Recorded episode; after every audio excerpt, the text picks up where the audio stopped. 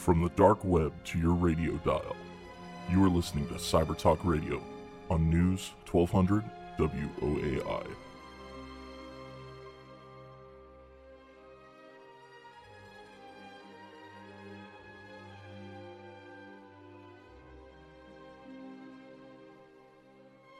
Welcome to Cyber Talk Radio. I'm your host, Brett Pyatt, a 20 year internet security veteran.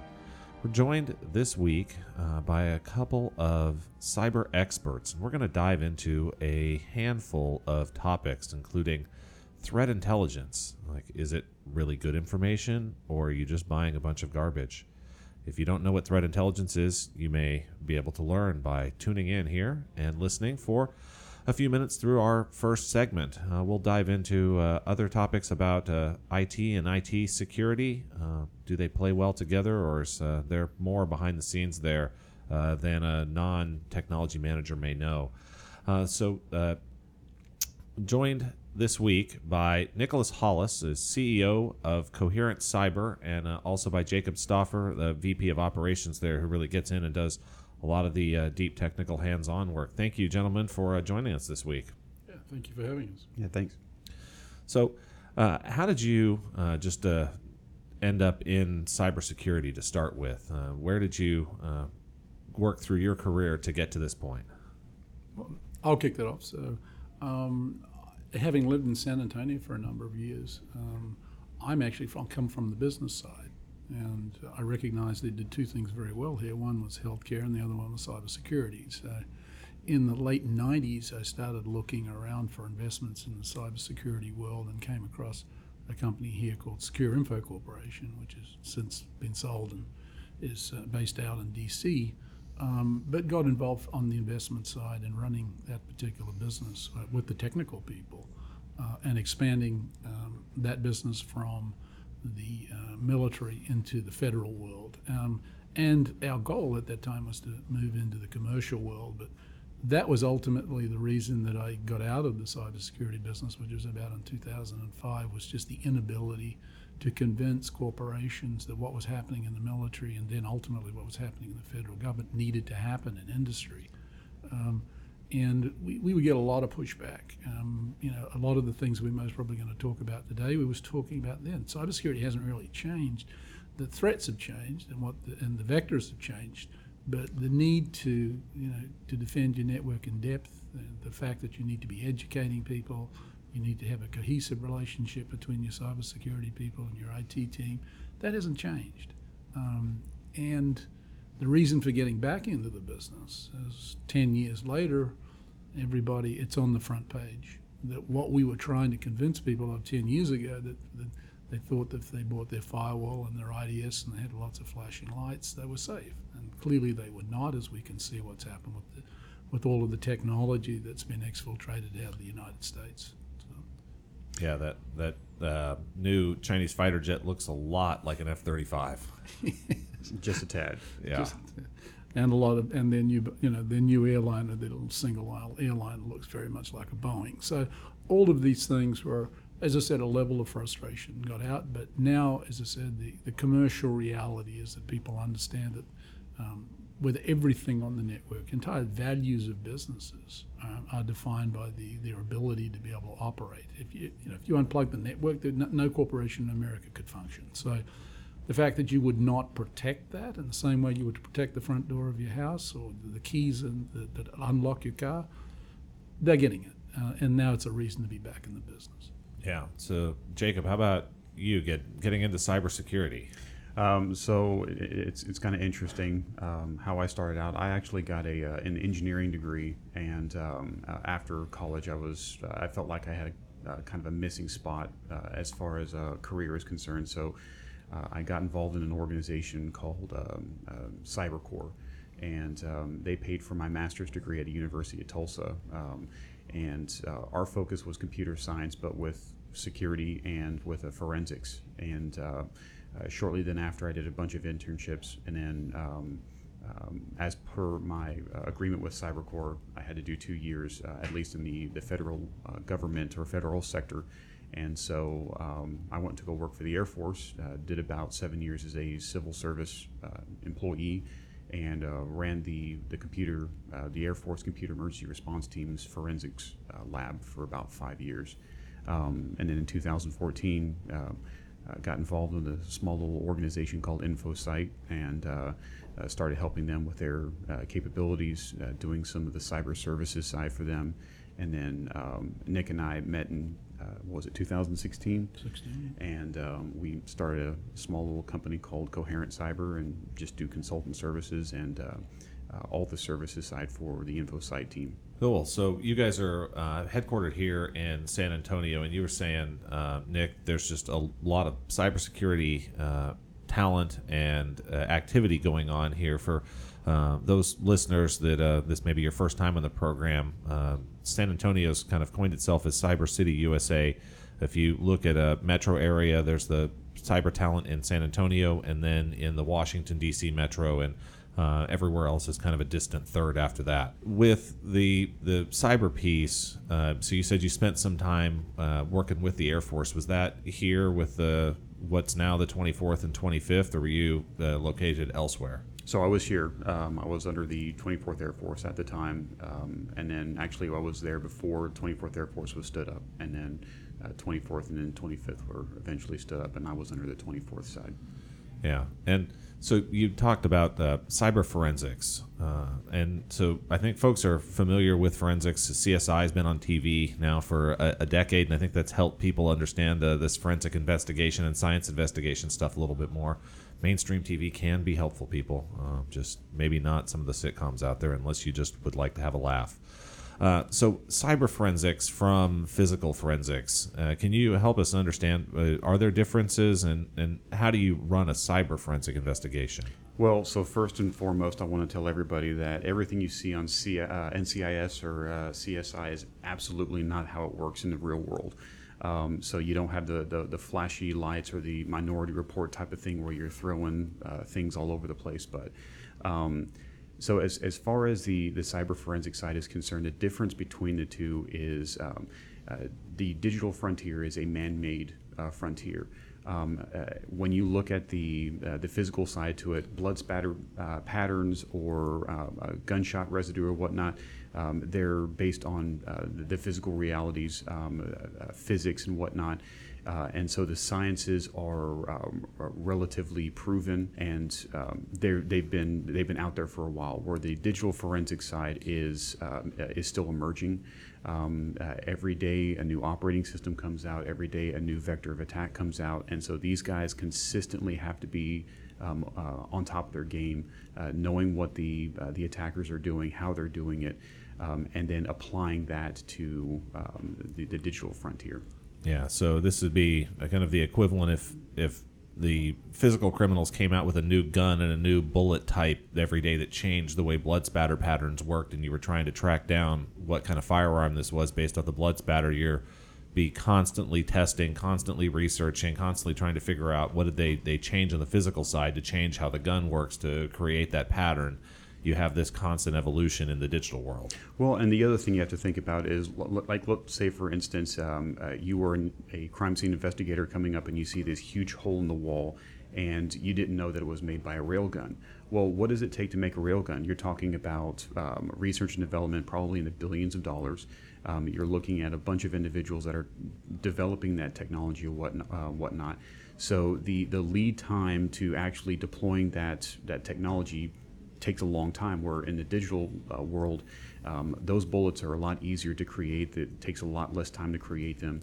And so, one of the things that we consistently tell, or at least uh, when I uh, brief some of this stuff to my kids, uh, I do Cyber Patriot and, and whatnot, um, that the cost of war when it comes to like building the next generation warfighter versus building next generation cyber warfighter is significantly different. Yeah, uh, yeah. You talk missiles and things in the price of a million dollars or more each, and those are disposable, effectively rounds. You get to use them once, and a, million dollars in the cyber world, and you can generate a lot of software that you get to keep reusing over and over, and that you can get branch and modify it a little bit and turn it into something new. Um, so once you've built up that base foundation, it's easy to continue to generate effectively new munitions. Correct. In the the cyber forensic uh, side of the investigation, so it, it sounds like in order to be able to do that, you've got to be able to tie this into uh, some of the stuff we were talking about before we came on the air around threat intelligence. Uh, you've got to know some of the patterns and and behaviors and roots of where did certain types of technology come from in order to be able to do a, a forensic investigation. Um, n- not necessarily. So uh, typically, what will end up happening. So when we um, uh, ran a typical investigation for the the AFCERT, um, either we would see something come across our network and we would say, "Hey, that's a little weird. Let's go do some investigation." And we find uh, during our investigation that there was a, a breach or whatnot. Um, and then in other cases, we would actually get uh, intel reports from o- other organizations like the Navy, like the Army, and whatnot, um, that said, "Hey, we got hit by this." Um, this was our investigation. This is our uh, indicators of compromise. If you see this, then uh, start doing that. So, so the intelligence community, um, they have to have a vested interest in, in each other, not only a, a give and take type of relationship. Um, um, but th- there also has to be some validity to it. And one of the things you're going to see, especially in the commercial world right now, is um, there are some companies that have some uh, some good threat intel, and there's some companies that are selling snake oil and you just have to be able to figure out which ones which ones are which. Yeah.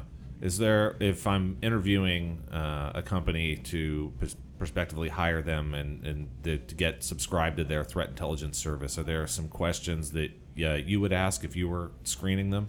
Well, I mean, so first and foremost, ask them where they're getting their intelligence. I mean, if they tell them, well, we can't tell you, then then, then move on.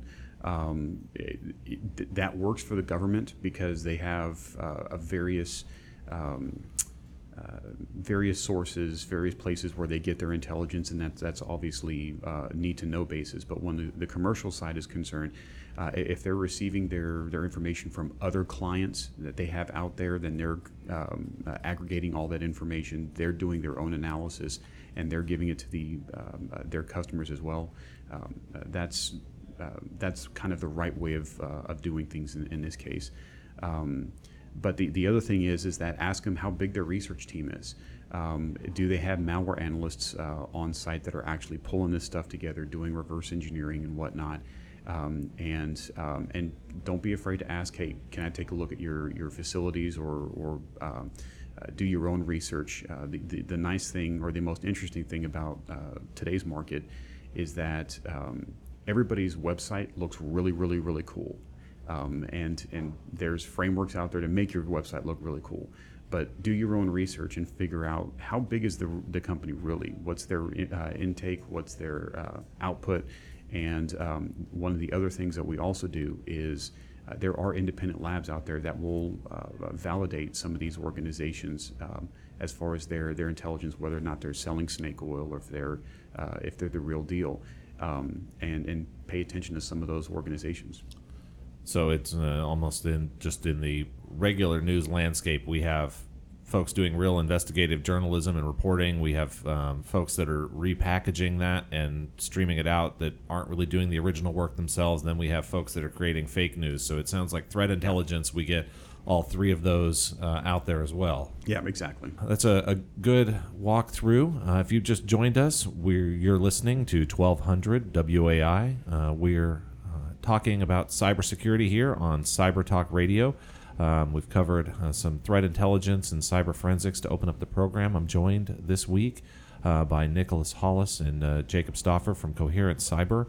Um, we're going to talk some more uh, about threat landscapes, um, defense in depth, and really uh, what should you be doing to keep your business safe. Um, if you've want to listen on uh, the internet uh, afterwards if you're not going to be in your car or on the radio uh, for the remainder of the uh, hour here with us. You can follow us on iTunes podcast, Pocket Cast, or YouTube. this program will air on Tuesday. we also have a, a, whole back catalog of previous episodes where we've talked about things like a drop test. And Nick, we were talking about that a little bit off the air as well. Um, he was saying that uh, it seems like at some conferences or events, uh, up to 80% of the folks will go plug these things into the, their computer still. Uh, for those uh, here on the radio, walk them through what is a, a, kind of a drop test and, and what's this thing that you probably should not do. Well, one of the big challenges is that people can write malware and just stick them on the little USB uh, sticks. Um, you can get one for a dollar. So you'd get 50 or 60 of those, and you're at a conference, and you just drop them outside of everybody's door. All the experience says that even even professionals, 60 or 70 percent of them, pick them up and stick them in their computers to figure out what's on it, which is fabulous. Okay, so now for the for the investment of 50 or 60 dollars, you've now got uh, 50 new uh, computers for your botnet. Um, but more than that, you know think of it in terms of people bringing things into the organization. You know, all computers, if you look on the side, they've all got USB ports. It's all very usable. Well, that's possibly one of the most dangerous things you can do is provide un, uneducated users in your organization with the ability to plug software into your, your beautifully designed defense network um, and then not have the ability to understand where these attacks come from. So either people are bringing it in intentionally to cause trouble or they're bringing it in unintentionally. And the real challenge there is, you know, you asked about all the things that you need to do. One of the biggest things is you need to really understand um, training of your employees, sitting down and having a conversation with them about things that they should be doing, they shouldn't. Be. Not telling them don't do things, telling them why doing certain things is a really dumb idea. Yeah. You know, t- picking up a USB at a conference and then plugging it into your office network, and all of a sudden you're out of business for three days. That's dumb. Yeah. Um, and you know, just people. Uh, the phishing phishing is still one of the most effective ways of, of picking up the, of, of infecting networks. Explaining to employees, don't open that picture. Don't you know? Don't do these things. Don't use your laptop outside the organization at a Starbucks uh, un, without using the VPN, and then bringing that, that malware and things back into the network. So social engineering of the employees is really, I think, one of the one of the easiest ways for, for people to come in because then you don't have to attack the, the real defenses. You can attack the weak parts of the organization. Yeah, because on the the technology side of this, it's a an arms race. So you have these USB storage devices uh, that are people are plugging into their computers and malware's getting loaded on. So then the IT security team puts some software on the computer to disable USB storage devices. So now you can't plug a USB storage device in. So now the attacker builds a little thing that looks like a USB storage device, but it's actually a USB keyboard. And then the IT security guy's like, I can't disable USB keyboards being able to be plugged in because then the person can't use the computer and type. So you and that little stick that can look like a storage device will auto key and go out there and it will go log on and it will download malware off the internet so you're not putting a, a storage device on there anymore but it's going to go get the malware and, and bring it onto the computer and you have to allow a usb keyboard uh, to be plugged in same thing with that that keyboard can go in and and even just do key logging and then email your keystrokes back out to somebody else. And it's uh, pretty hard to block uh, again a device from being able to um, send basic packets out to the internet because it's um, if you're sending an HTTPS connection from a the computer, it's difficult for the security systems um, unless they're going to set up a real strong man in the middle that handles all of the SSL um, communication to be able to differentiate and see what's going on there. So uh, these lots of little physical attacks that the attackers will keep doing to circumvent every technology piece, and this is where that training uh, comes in uh, to eliminate and minimize the the chance that some of these risks are going to uh, go out there and get exposed. Well, you know, the other thing that you're also highlighting at this point is that once the attack is occurring from the inside, it's very difficult at that point to understand it um, because typically the methodology has been hardening the outside of these organizations, stopping threats coming in over the transom. Once a threat comes in from the inside and you're infected, you've got very few tools that are, that are, that are beginning to, to look at those things. That's what attracted me to the Infocyte technology and wanted me to get involved again. Where basically you take the premise that you are already defeated, that you're already hacked. Yeah. And then what you are doing is you're going out and looking for threats in your own organization.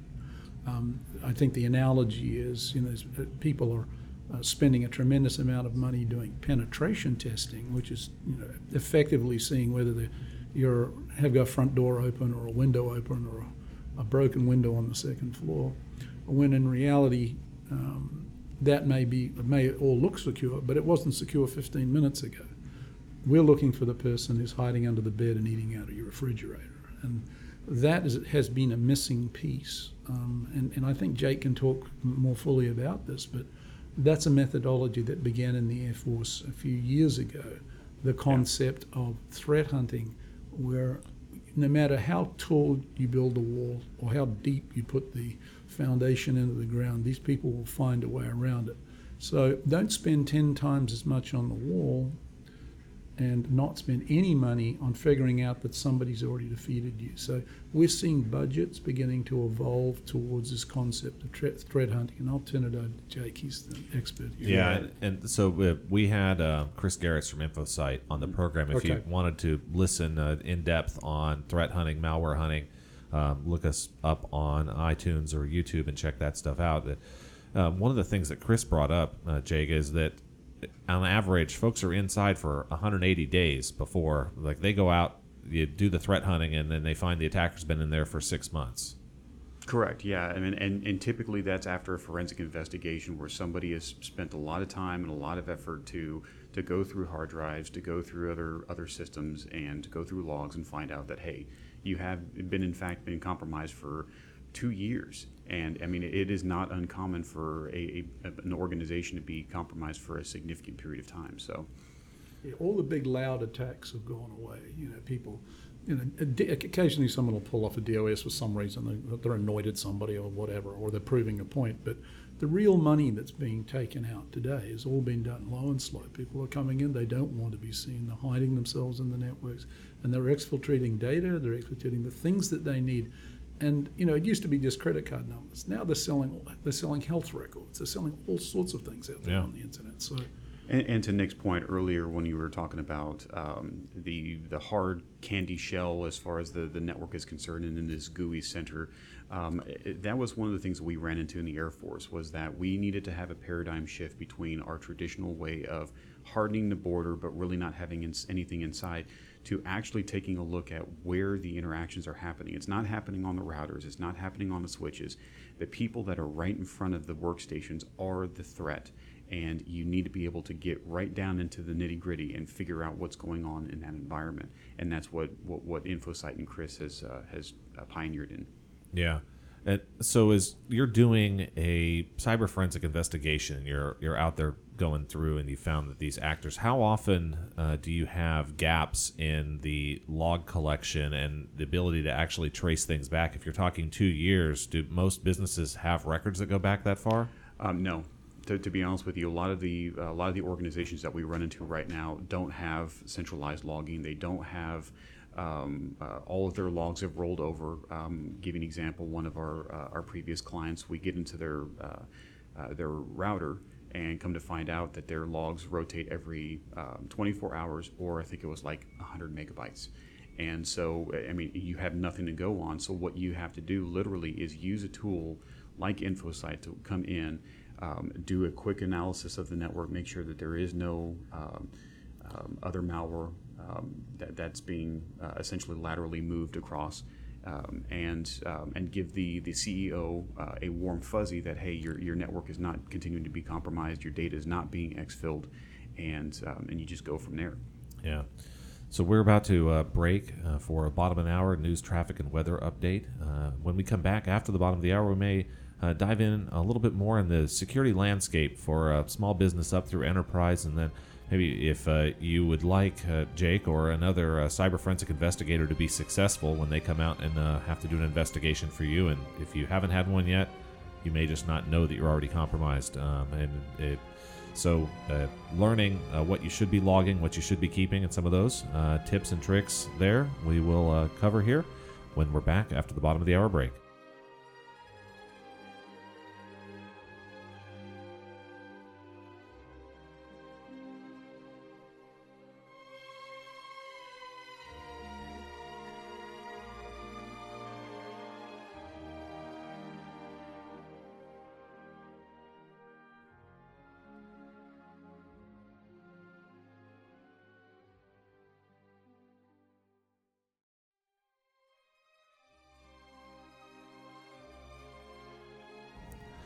Welcome back to Cyber Talk Radio.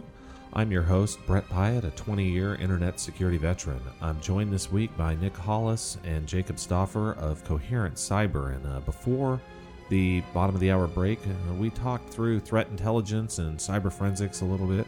Um, covered a number of very interesting topics. If you missed that and want to catch the full episode, you can uh, go to our website, www.cybertalkradio.com, on Tuesday of this upcoming week. Uh, you can also uh, subscribe on iTunes Podcasts, Pocket Casts, or our YouTube channel.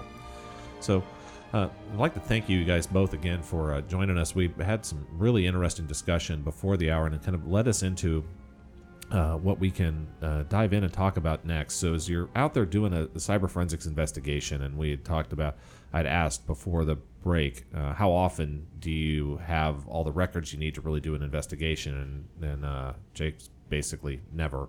He didn't quite say never, but the look on his face, which you can't see on the radio, was never. Uh, I mean, if you're if you're an enterprise in, uh, organization like the Air Force, like a government agency that has uh, requirements that they have to have all these logs for X amount of years and whatnot, then then yes, absolutely, you're going to see that. But most small, medium businesses and even some enterprises, they don't have it.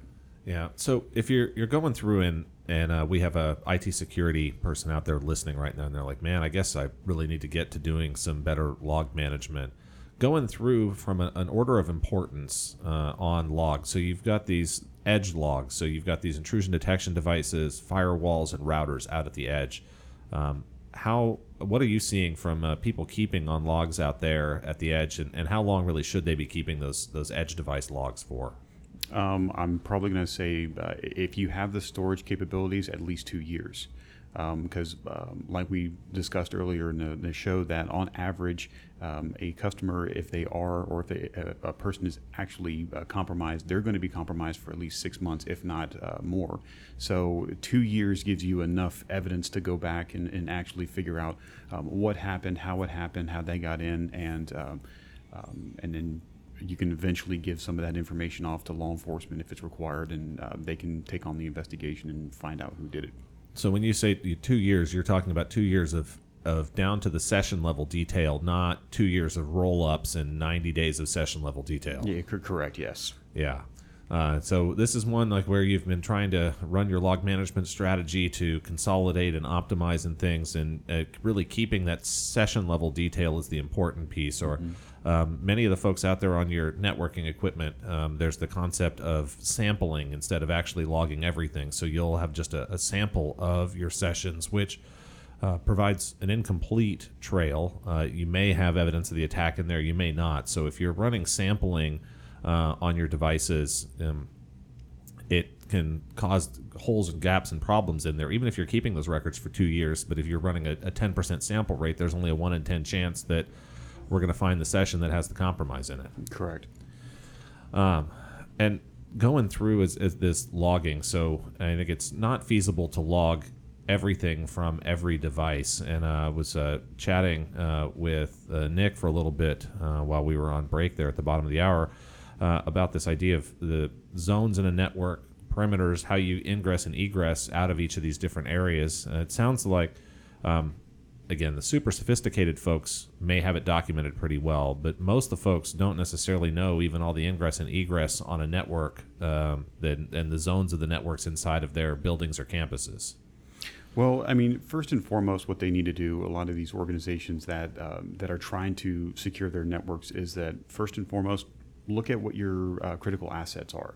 Um, figure out what, what's important to uh, to log, and then start logging that information, and then then look at your zones. Um, uh, really, what's the the highest vector of attack? Where's uh, the the majority of the individuals that um, uh, uh, like let's say for instance wireless access points and uh, and and those individuals um, they're probably going to be using their own devices um, on those uh, systems. So you may have a, a, lot more threats on that network than a corporate network where it's just nothing but what you put on there and and what they interact with. So yeah, yeah, some yeah, concept of a, a server network and an application network versus an endpoint network. Correct. Yeah and segmenting those out. It's a good idea, people. So as you work through, so logging on the critical assets at the the endpoint, and then working your way out from there until you've got some idea of all of the uh, devices that would be able to talk directly to those critical assets and start there. Yeah, exactly. So when you look at uh, so look at the perimeter first and foremost. What's the information you want to get out of there? Uh, you want to get um, what's going in, what's going out, um, uh, and you don't want just metadata. You want, like you said, the session uh, the session information as far as that's concerned. Um, you also want um, uh, the various logs from those systems. Like let's say, for instance, if there's a kernel error or if there's any uh, any type of internal error, error, not just the network log piece to it, you want to get that information as well um, and then start slowly coming out to the servers. Um, get the, the session information on there. Uh, uh, so there's a program that Microsoft has called Sysmon. Uh, that you can run, you can install. Now, I will say this though that, that if you do run Sysmon on your, your system, you're going to be getting a lot of logs. Uh, uh, you're looking at about 5,000 um, entries within a minute. Uh, so you've got to tune some of that stuff down. Um, once you get that information, um, then you can start looking at uh, at the endpoints. Now, the endpoints, uh, there are technologies out there, EDR solutions that will um, allow you to pull that log, uh, those logs, that information, uh, do some analysis on there. Uh, but really, what you need to do is you need to centralize all that, um, either with Splunk, with uh, Elk Stack, or, or anything else to that fact. Yeah. And this is one that I, I, find interesting. Is so in the physical side of the security, um, if you have a big office building, you have security cameras on it, and the you're keeping that video for some period of time 30 60 90 days maybe you're keeping it longer but you're definitely keeping it long enough to know like in a physical break-in if something gets stolen it's much more obvious than on a digital break-in and everyone spends a lot of money on these video systems they spend a lot of money on people paying them to watch the screens for those video systems But they're not doing the same thing on the, the digital side of their networks. Huh? Nick, do you have any idea, like the disconnect of this, is you have conversations with executives, why does the physical risk seem to get more attention than these the digital risk side? I think it's just history. I think people just, you know, have really not wrapped their heads around the idea of, of what's going on here in terms of how much information's out there and just how vulnerable it is. Um, I was, I think I'm correct in saying the the British um, government came out a few weeks ago and said that uh, cyber cybercrime has now surpassed in dollars physical crime in Britain. So that puts it all in perspective, and I think ultimately CEOs, boards, um, uh, institutional investors, as we talked about earlier, the, they're going to start insisting that people start looking at the threat and as I said, I, I don't think people really understand just how much money is actually being exfiltrated out of the system. Um, but it's it's showing up in costs, it's showing up in balance sheets, it's showing up on television, uh, and the biggest challenge I think is typically the one there's not enough cybersecurity professionals being trained. Uh, two, they typically roll up under the IT department, and there's an unhealthy sort of uh, there's a tension between um, information security and uh, and IT because the IT guys are in the in the availability business.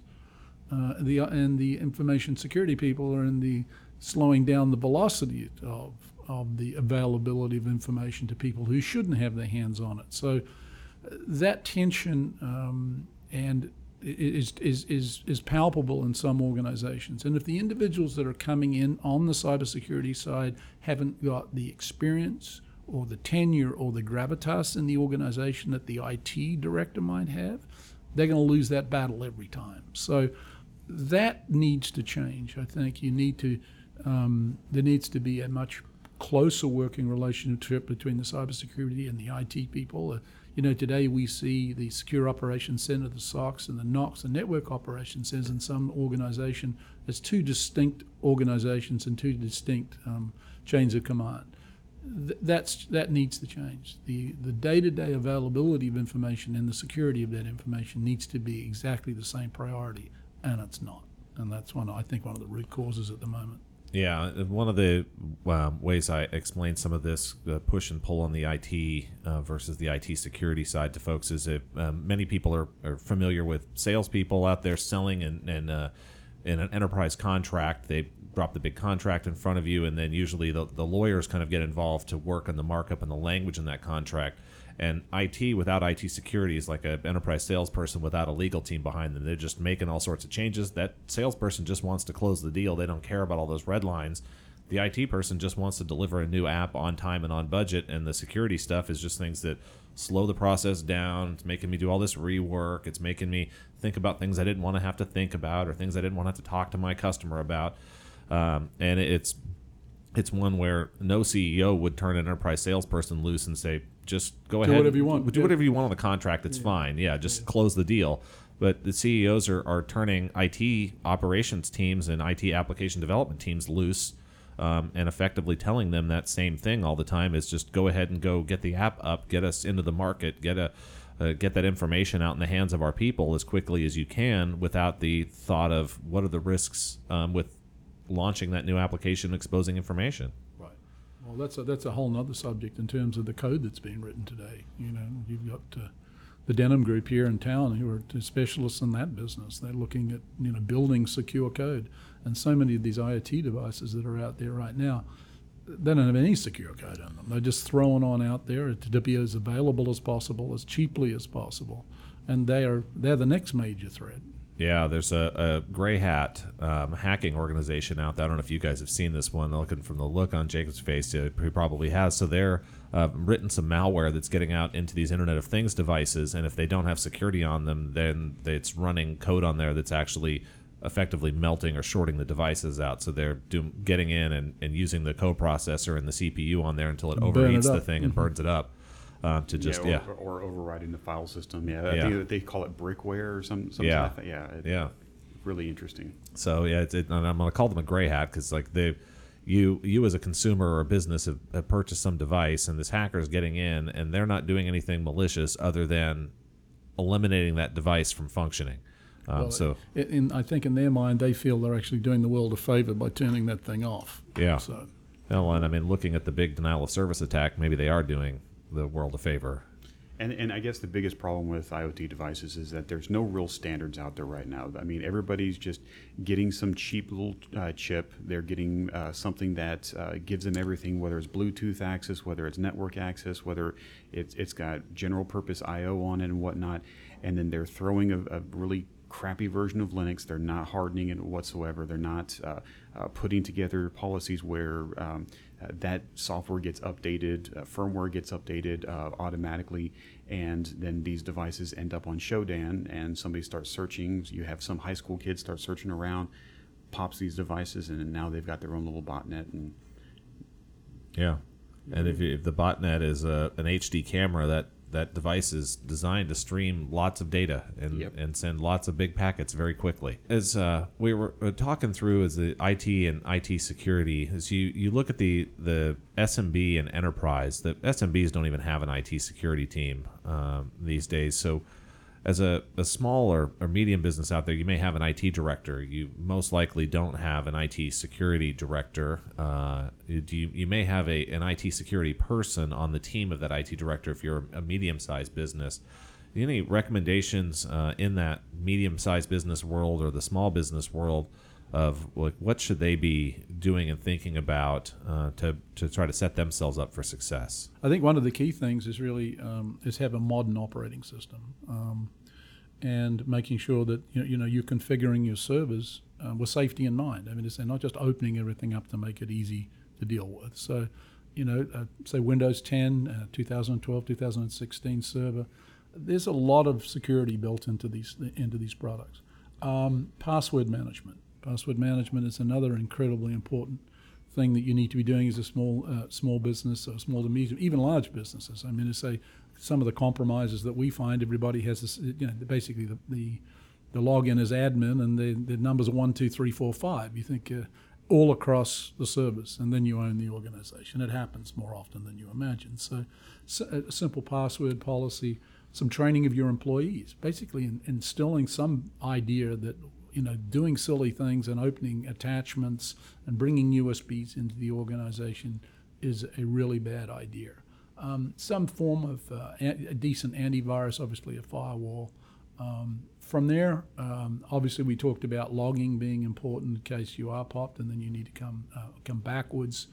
Um, I think for a small organization, I think that's that, that sort of covers the waterfront. Obviously, if they're small, you know, what, what do they have? Now, if they have very valuable things, you have, you know, security is like anything else. If you have something very, very valuable, you spend a lot of money insuring it. Yeah. Um, if you don't have a lot that's valuable, that's not to say that you would do silly things, um, but there are just just those basic fundamentals should get you there. Jake, what have I left there? Really don't try to reinvent the wheel when it comes to your own security. Um, one of the things that we have seen in the past is uh, is some companies that will uh, put together their own solution. They don't use industry standards um, uh, and whatnot. And then when something really does happen, when something just completely catastrophically fails, somebody gets into the network and they have uh, terabytes of data exfiltrated. Um, you've got individuals that come through and try to take a look at their security and just like, what's going on? Spend the money, um, put together a, a, little bit of time, and, and, get a consultant to come out and actually sit down and, and um, and discuss uh, some of the touch points. And you don't necessarily have to have a, a, huge laundry list of things that you need to do. Have a few uh, priorities um, that, that some things that keep you up at night, and then just give that to the security professional and say, look, this is what keeps us up at night. Um, take a look at it, come up with a solution, and um, and let us know what you come up with.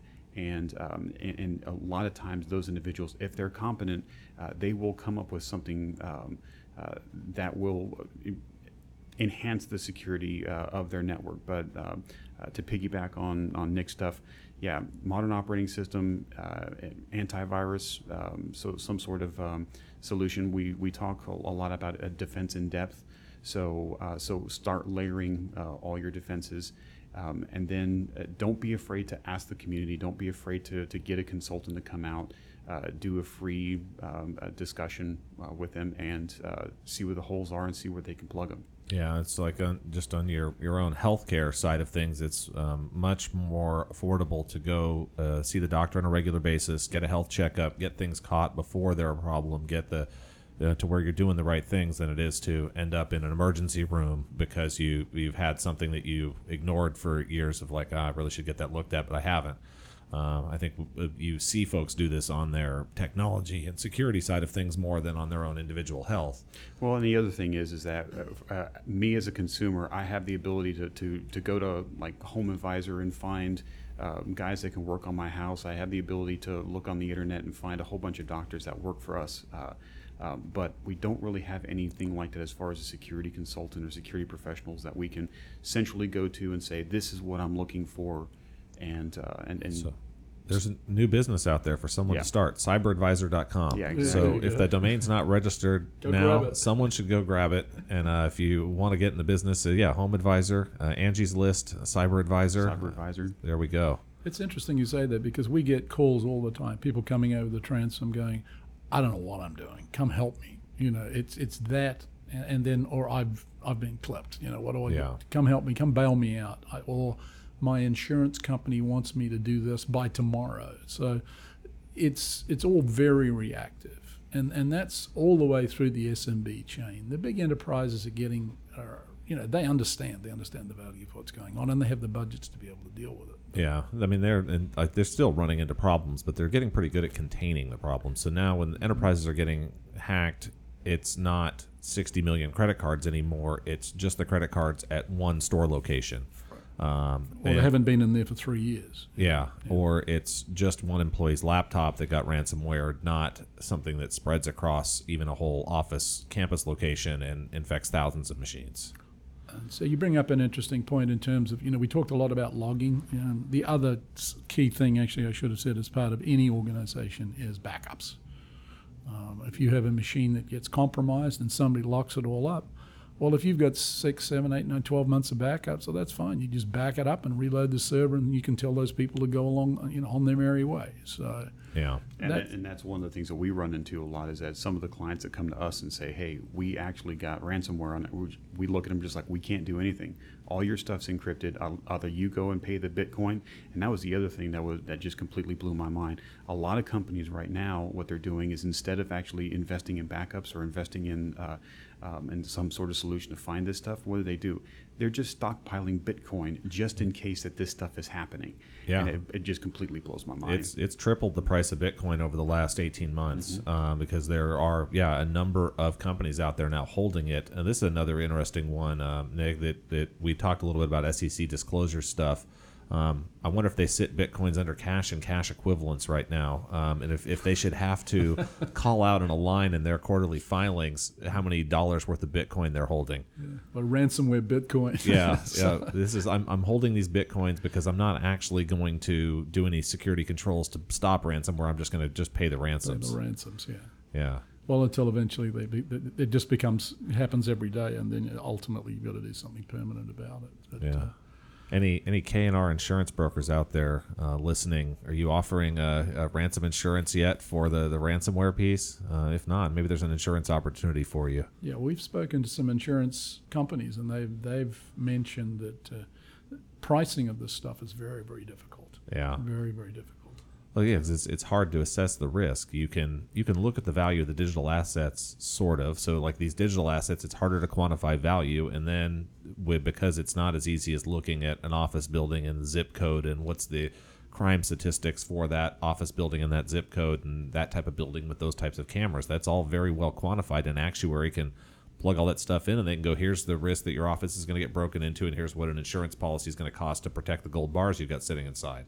Well, and it's a different mindset. Financial risk management is very different than than um, uh, cyber security uh, risk uh, management. And I mean, NIST and a whole bunch of other organizations actually have publications for uh, risk management, figuring out that type of stuff. But you just don't have financial guys that are, are smart on that, and that's typically why they bring in some sort of security professional or, or whatnot. as uh, folks go through here into uh, 2017, we're we're headed into summer. Um, this used to be back in the days that summers where we would get a lot more mischief on the internet because the college kids were all out on break and they would goof around and, and hack more things. Uh, are we seeing those kind of trends still these days from from your perspective, or is it uh, just now the level of attack and noise is it's much more professional than it is um, kids? Well, you're, you're going to have that, that mischief anyway. So, I mean, you're going to have the smash and grabs, you're going to have the script kiddies, and you're going to have the, the, the nation state actors that, that know what they're doing. Um, but yeah, I mean, when you leave when you leave kids to their devices, so one of the things that I, uh, I do is I mentor uh, middle school high school kids. Um, when you leave them to their devices, they're going to get themselves into trouble. They're going to get into grandma's basement and start hacking the planet, and then all of a sudden, FBI starts knocking down their door, and that, that's when it becomes interesting. So, But I, I think your your point was correct as far as the the, no, the it, it's lost in the noise now. There is so much hacking going on. As I said, you know, there you are in Britain, and I'm sure in this country the, the physical amount, the amount of cyber dollars are, are, are approaching the amount of physical dollars lost to theft in the in. So you- you're not uh, you- you're not you're not seeing the bumps because there's just so much happening every day out there. Yeah. Any uh, new attack vectors that uh, you guys have seen that uh, still harder to investigate or um, things for folks to start thinking about? The things that I'm worried about is those things that we haven't seen yet. So that's those are the. I mean, the, the Mirai botnets and, and all the new stuff that's coming out. Uh, the good news is is that you've got really good cyber guys that are out there uh, pulling this stuff apart. Um, but um, I'm looking. I'm waiting for the next uh, next big thing. So Yeah, I've, I've mentioned a couple of times. I'm kind of worried because the, the hackers are just like a product development organization, and they haven't had a major product release in about five years. Ransomware was their last major new product release, and Well, I mean, it was it was crimeware beforehand. It was these uh, these exploit kits that were out there, and then you very rarely see that anymore uh, because ransomware took over. And then now, uh, what what's the next big thing? Um, brick, Yeah. Brickware and, and, and some. I mean, the, I really do think that the uh, IoT landscape has really opened us up to uh, uh, more exploitation, uh, more um, places where things can get exploited, and um, uh, beachheads can be um, uh, exploited or yeah. set up. So, if folks wanted to continue having conversations with you or have you come take a look at their network, where do they go to do that? www.coherentcyber.com. So, well, I'd like to thank you both for uh, joining us this week. It was uh, interesting and uh, in-depth conversation in some areas. We covered a lot of topics. You uh, like to learn more about some of the specific areas, we have uh, an archive of past episodes going into drop tests and physical security and uh, diving deep into that uh, cyber hunting with uh, Chris Gerritz from Infocyte. So you can listen to that on iTunes, uh, YouTube, or Pocket Casts.